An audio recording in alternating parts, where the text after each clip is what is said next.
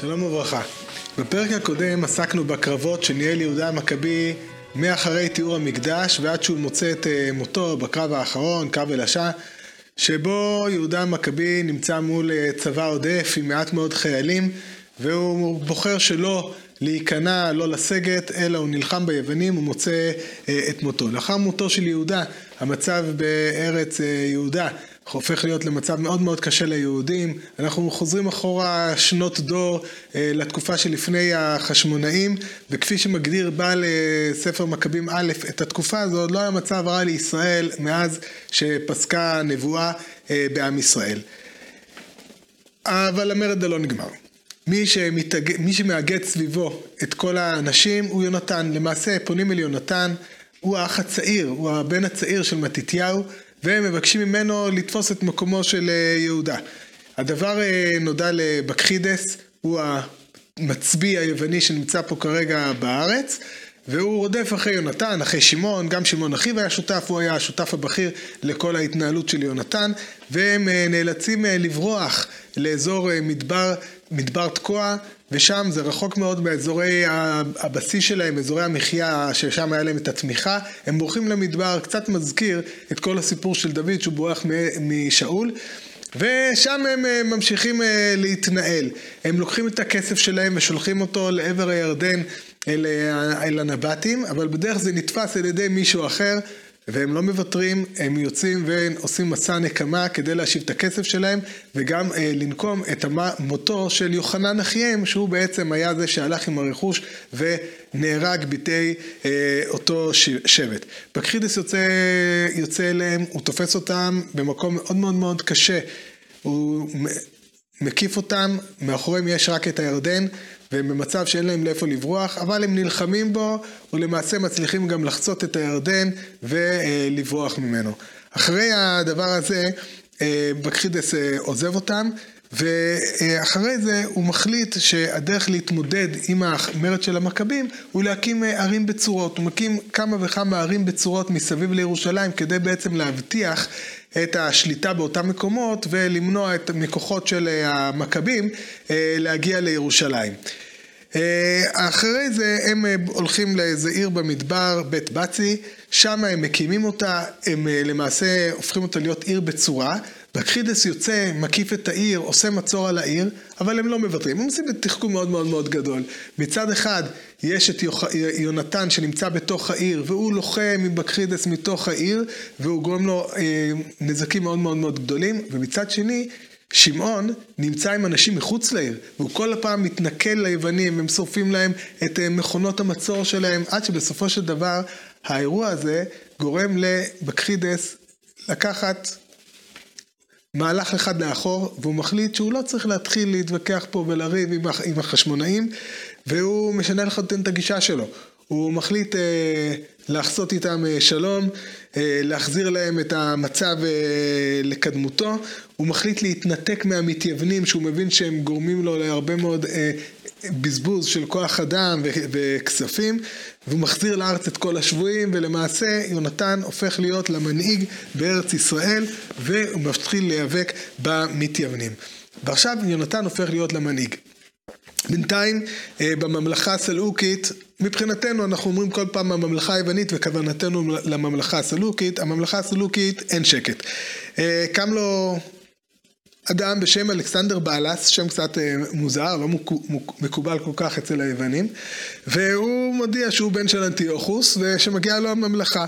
ואז מתחיל מאבק בין אלכסנדר בלס לבין דימיטריוס. דימיטריוס היה המלך שהוא היה הפטרון של אה, בקכידס.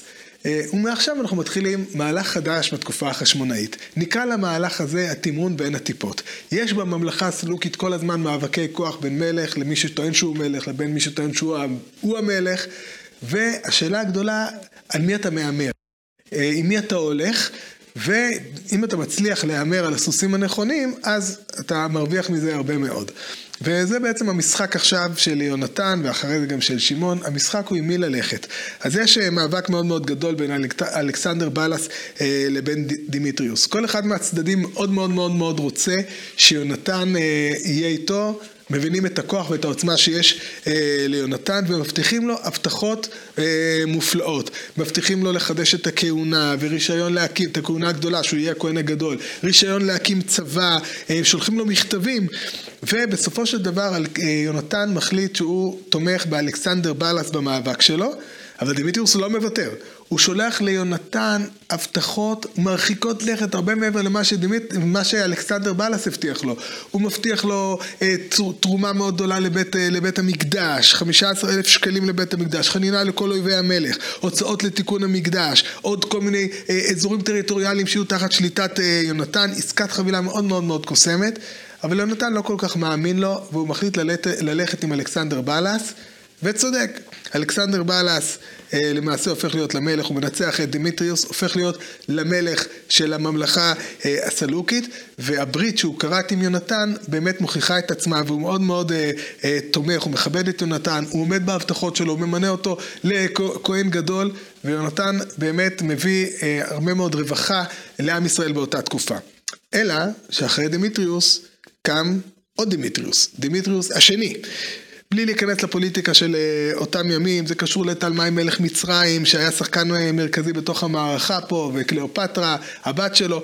בכל מקרה, אנחנו לא ניכנס לכל העניין הזה, אבל דמיטרוס השני בסופו של דבר מנצח את אלכסנדרוס. אבל יונתן קרא נכון את המפה, והוא אה, היה, תקשר עם דמיטרוס השני קודם בקשרי שלום, ודמיטרוס השני ממשיך את היחס החיובי שהיה אה, כלפי אה, יונתן, נותן לו עוד חלקים של הארץ, פוטר אותו מתשלום מיסים לשלוש שנים, וברגע שהוא רואה פה שכל הארץ מתנהלת על מי מנוחות, הוא אפילו עוזב את ה... משחרר את כל הצבא שלו שנמצא אה, בארץ, וארץ ישראל הופכת להיות לחלוטין תחת שלטון יונתן.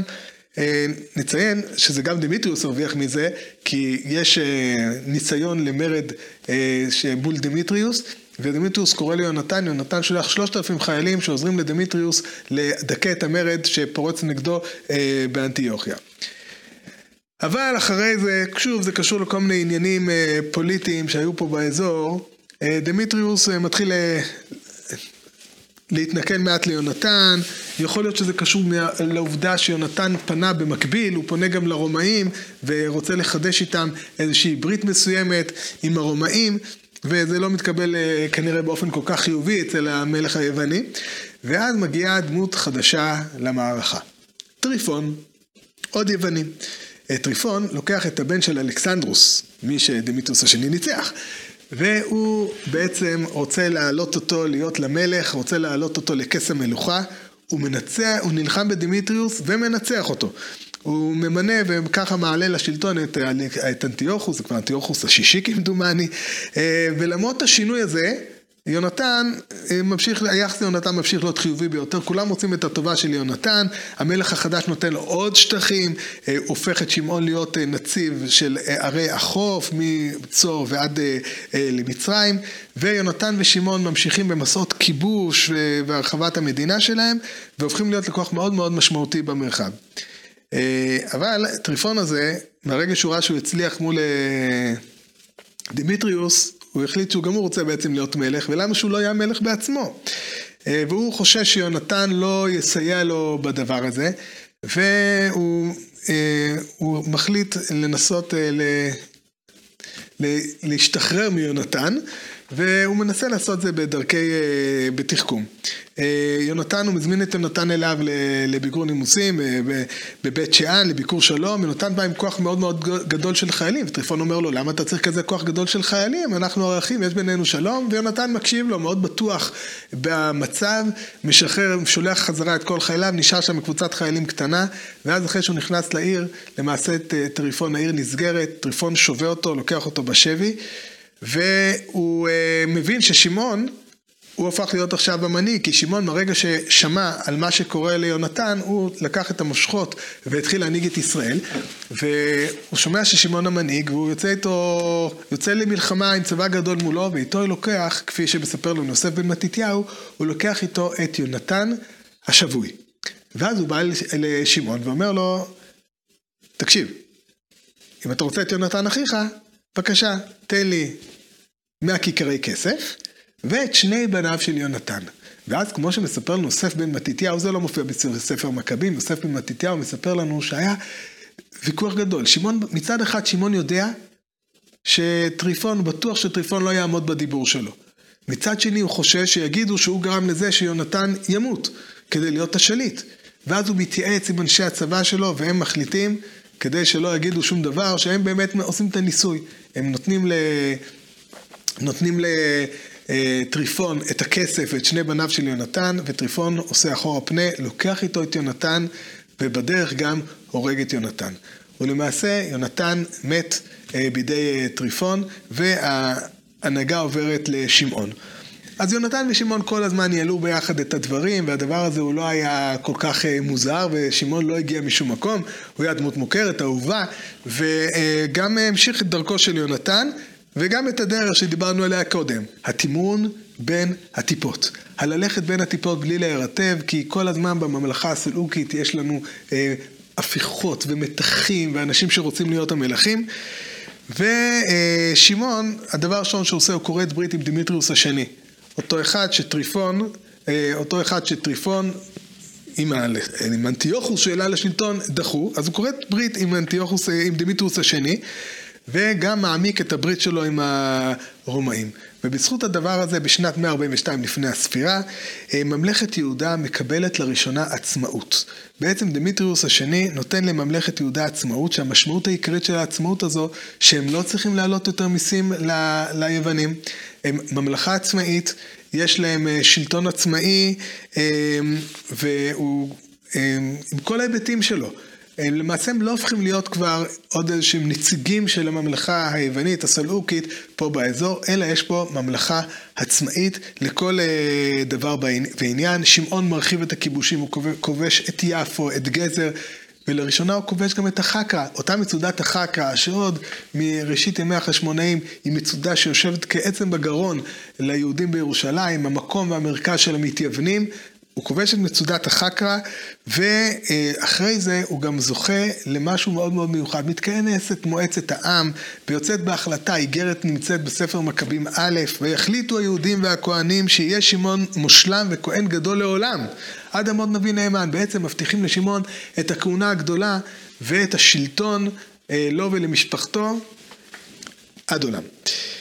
אה, למעשה שמעון הוא הראשון שאפשר לכנות אותו במלך. הראשון מהבני מתתיהו שניתן לכנות אותו מלך, הוא בעצם הופך אה, להיות באופן רשמי למושל, חוץ מהיותו הכהן הגדול. ואת השנה הזאת, 142 לפני הספירה, משם ראוי ונכון להתחיל את הממלכה של החשמונאים, את ממלכת החשמונאים. אה, אבל לא כולם אוהבים אותו, בוודאי לא מהעמים שהוא כבש אותם, נמצאה בתל גזר, נמצאה כתובת, כתובת על אבן, ששם היא אומרת, אם מי ייתן ותרד אש מן השמיים על בית שמעון, כנראה שהוא גם אה, היה שליט שהוא לא כל כך היה פשוט, בוודאי לאנשים שלא היו אה, יהודים.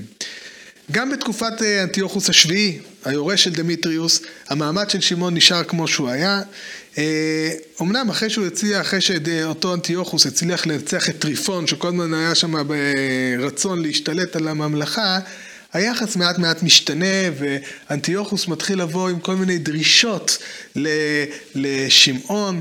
הוא אומר לו, מה פתאום כבשת את יפו ואת גזר ואת החקרא, זה שטחים שלי, אתה כבשת אותם, לא שילמת עליהם, לא שילמת עליהם מיסים, ואני רוצה שתשיב לי את, ה, את הערים האלה. ואז שמעון עולה לו במשפטים שהפכו להיות למשפטים מכוננים, שצוטטו אחרי זה בהרבה מאוד תקופות בעם ישראל. ויען שמעון ויאמר לו, לא ארץ נוכריה לקחנו, ולא ברכוש נוכרי משלנו. כי אם נחלת אבותינו אשר בידי אבות אויבינו בעת מן העיתים בלא משפט נכבשה. ואנחנו כאשר הייתה לנו עת, השיבונו את נחלת אבותינו. לא ארץ נוכריה לקחנו, זו הייתה התפיסה של שמעון, זו הייתה התפיסה בכלל של החשמונאים, בני מתתיהו. אה, ועכשיו אנחנו מגיעים למעשה לפרק האחרון. הפרק האחרון בתקופת החשמונאים, הסיפור האחרון הוא סיפור אה, עצוב, טרגי, אולי אפילו אבסורדי, אבל מהווה את הסמן להמשך דרכם של החשמונאים מבחינת השלטון שלהם וההתנהלות שלהם בארץ ישראל. הפרק של מות שמעון. כאן נכנס לתמונה בחור, לא יודע כמה, בין כמה הוא היה, אבל היה לו שם, תלמי בן חבוב. השם שלו לא נשמע בדיוק שם של יהודי וגם לא של כהן.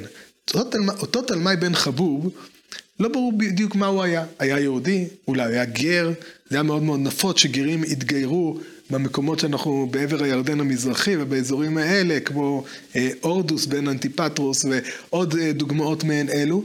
בכל מקרה, אותו תלמי בן חבוב, הוא היה עשיר גדול, ככה מתארים אותו בספר אה, מכבים א', הוא היה עשיר גדול, היה לו עושר רב. הוא היה הנציב של אזור יריחו וסביבותיה, בקעת יריחו. הוא למעשה השליט באזור של בקעת יריחו, והוא נשא לאישה את ביתו של שמעון. הוא היה חתנו של שמעון.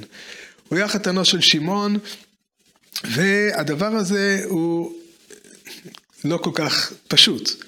כנראה הוא היה מתייוון, או לפחות חלק מאותם אנשים שלא בדיוק הם היו אה, נושאי הדגלים של ממלכת אה, בני מתתיהו.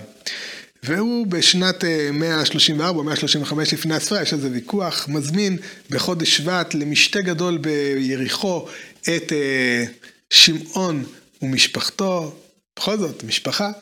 מגיע שמעון, מגיע עם שניים מבניו, והוא מחביא שם האנשים בתוך המצ... המצודה, ואחרי שהם שותים לשוכרה, מתנפלים עליהם האנשים והורגים את שמעון ואת שני בניו.